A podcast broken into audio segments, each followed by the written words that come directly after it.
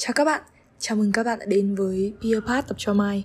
Mình là Vy và hy vọng sau số podcast này, Vy sẽ có cơ hội được đồng hành cùng với suy nghĩ các bạn như đúng với tên gọi Peerpad tập cho Mai.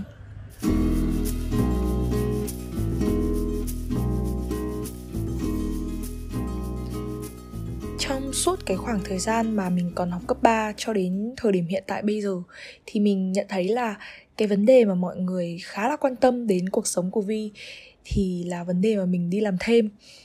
Bên cạnh đó thì cũng có rất là nhiều những cái câu hỏi được đặt ra xoay quanh cái vấn đề đó là mày đi làm thế thì thời gian đâu để học? Hay là thế đi làm thì không đi học à? Và cụ thể nhất thì sẽ là mày làm thế nào để có thể vừa đi học mà vừa đi làm. Chính vì thế nên là hôm nay Vy quyết định là sẽ chia sẻ cho mọi người cách mà Vy đã sắp xếp thời gian để vừa học và vừa làm. Bản thân Vy thì là một đứa rất là năng động. Mình tự nhận thấy được cái điều đấy ở trong mình. Nên là trong tất cả các cái hoạt động sự kiện từ hồi còn đi học như là khai giảng 20 tháng 11, bế giảng hay là lễ kỷ niệm thì không lúc nào là không có tên mình ở trong đó cả. Nếu như mà mình không biểu diễn văn nghệ thì mình cũng sẽ lại chạy hậu cần ở dưới sân khấu. Khi mà hết năm học, vào nghỉ hè thì mình lại đăng ký vào các câu lạc bộ tổ chức sự kiện, các cái trại hè này, buổi từ thiện, tham gia vào hoạt động của đoàn phường, vào ban chấp hành đoàn phường để dẫn các em bé tuổi hơn mình này đi sinh hoạt hè ở trong cái khoảng thời gian đó. Thậm chí là khi mà trường mình không có nhiều câu lạc bộ hoạt động trong mùa hè ấy, thì mình lại còn đăng ký vào các cái câu lạc bộ của trường khác nữa cơ để mình tham gia. Nên là mình hay nói trêu với các bạn mình là cái số chứng chỉ, cái số bằng mà mình nhận được sau khi mình tham gia hoạt động còn nhiều hơn là số bằng mình nhận được trong 12 năm học liền. Và mình cũng tự thấy được luôn là mình dành cái thời gian của bản thân vào các hoạt động đó nhiều hơn là cái thời gian mà mình học. Và bố mình cũng nhận ra được cái điều đó. Và chính vì thế nên là bố mình đã có một số những cái biện pháp trừng trị. Nghe trừng trị thì hơi nghiêm trọng nhưng mà đúng thực sự là có một số những cái biện pháp để ngăn chặn cái việc đấy lại. Bởi vì tất nhiên là phụ huynh thì ai cũng muốn là con mình sẽ chăm chỉ học hành hơn là tụ tập rồi là đàn đúm. Đó, đấy là cái câu nói bố mình hay nói hồi đấy, là suốt ngày tụ tập đàn đúm rồi là nhảy múa làm cái gì trong khi là việc của mày là phải học. Nên là khi mà nhận thấy được cái dấu hiệu đấy ở trong người mình thì bố mình đã có rất là nhiều những cái cách để phòng chống cái việc đó. Thì cái cách mà bố mình đã áp dụng cho mình từ cái lúc đấy là bố mình yêu cầu mình viết cái thời gian biểu của một ngày ra một tờ giấy A4. Lúc đó mình kiểu tại sao mình lại phải làm những cái việc như thế? Tại sao mình phải viết ra tờ giấy A4 làm gì? Tại sao mình phải viết giờ ngủ dậy này, giờ ăn sáng, rồi giờ đánh răng rửa mặt, giờ đi học, giờ tan học của mình vào một cái tờ giấy A4 và dán lên trên tường này để cho tất cả mọi người trong gia đình của mình này, rồi cả bố mình cũng sẽ nhìn vào cái tờ giấy đấy để biết được là hôm nay con Vi này nó sẽ ở đâu và giờ nào, nó sẽ tan học lúc mấy giờ. Trời ơi, lúc đó mình rất là khó chịu và tất nhiên là mình không hề muốn làm những cái việc như vậy. Và có rất là nhiều những cái cuộc tranh cãi đẫm nước mắt.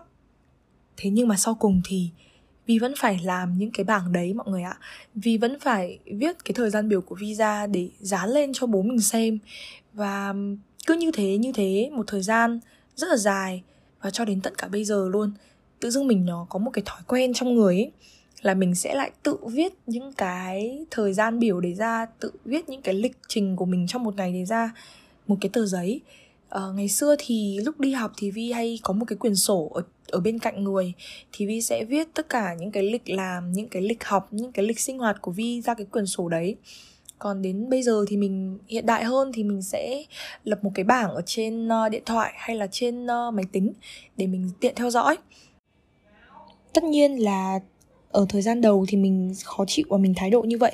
Thế nhưng mà cho đến thời điểm hiện tại bây giờ thì mình nghĩ là mình sẽ phải biết ơn vì bố mình đã có thể nghĩ ra được một cái biện pháp trừng trị mà nó giúp đỡ cho mình rất nhiều sau này.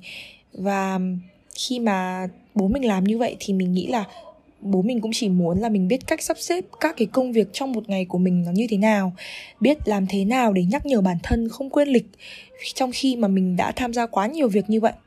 Và đôi khi là nó còn khiến cho mình thêm được một cái tính nữa các bạn ạ. Đó là không nói dối bố. Bởi vì trong tâm thức mình lúc nào cũng suy nghĩ là mình có cái bảng, bố mình sẽ xem. Nên là bố mình có hỏi thì mình cũng sẽ trả lời thật, rồi mình không dám nói dối. Xong nó sẽ tạo cho mình một cái thói quen luôn ý, một cái tính luôn là mình sẽ không bao giờ mình nói dối bố cả. Và cứ thế suốt cái khoảng thời gian được rèn luyện như vậy đã khiến mình có một cái tư duy thông minh hơn à? Không, thực ra thì nếu mà nói tư duy thì nó lại hơi ấy. Nhưng mà đại khái là nó giúp mình có thể sắp xếp được cái công việc, sắp xếp được cái lịch làm việc một cách khoa học nhất và một cách hiệu quả nhất. Đó. Thì nói rõ hơn một chút về cái cách mình sắp xếp giờ làm cũng như là giờ học của mình. Thì ví dụ như trong một tuần có 7 ngày thì giờ học sẽ luôn được ưu tiên đầu tiên và được xếp đầu tiên. Sau đó sẽ đến việc mình tham gia vào các hoạt động. Rồi cuối cùng lúc mà mình trống vào cái giờ nào ấy thì mình sẽ đăng ký ca làm vào cái giờ đó. Và dần dần khi mà mình không còn tham gia những cái hoạt động đấy nữa, mình chỉ tập trung vào việc học cũng như là đi làm thôi, thì mình lại sẽ có nhiều thời gian rảnh hơn.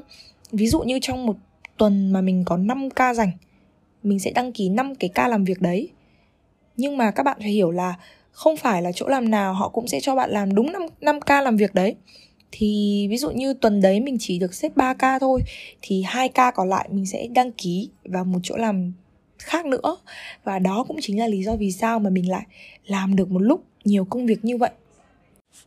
Trong cái khoảng thời gian mà mình lao đầu vào cái công việc thì rất là nhiều bạn bè mình cũng góp ý và cũng bảo với mình rằng là tại sao mày phải cứng nhắc như thế, việc gì mà mày phải sống khuôn khổ như vậy, phải khắt khe với chính bản thân mày như vậy để làm gì. Nếu như mà sống một cách tự nhiên, hãy để mọi thứ trở nên tự nhiên nhất thì không phải là thoải mái hơn à? Thì khi mà mình nghe cái câu hỏi như vậy thì tất nhiên là mình cũng rất là muốn, mình đâu có muốn là cuộc sống của mình nó sẽ vận hành như một cái máy, lúc nào nó cũng sẽ được set up lịch trình sẵn như thế đâu, đúng không? Thế nhưng mà đây là sự lựa chọn của mình. Và cái cuộc sống của mình nó buộc mình phải có một cái tư duy như vậy, có một cái thói quen như vậy để cho nó thuận tiện nhất và cho nó dễ dàng nhất. Thay bằng là mình suốt ngày mình phải than thở là ôi tao nhiều việc quá, ôi tao nhiều lịch học quá, tao nhiều deadline quá. Thì vậy thì tại sao mình lại không đưa ra một cái hướng giải quyết mà mình lại cứ than thở như vậy? Thế cho nên là mình mới áp dụng cho đến tận bây giờ. Khi mà mình đã đi làm rồi, mình làm rất là nhiều công việc, thì mình vẫn luôn là cân bằng được giữa thời gian mình làm việc này với việc còn lại. Tất nhiên là những gì mà Vy chia sẻ trong số thứ 2 này với các bạn cũng sẽ chỉ là một trong những phương án mà các bạn đang vừa học vừa làm như mình có thể tham khảo và áp dụng được. Nhưng mình nghĩ là điều quan trọng thì vẫn là chúng ta nhận thức được việc nào là việc quan trọng nhất với mình ở thời điểm hiện tại và phù hợp với bản thân mình.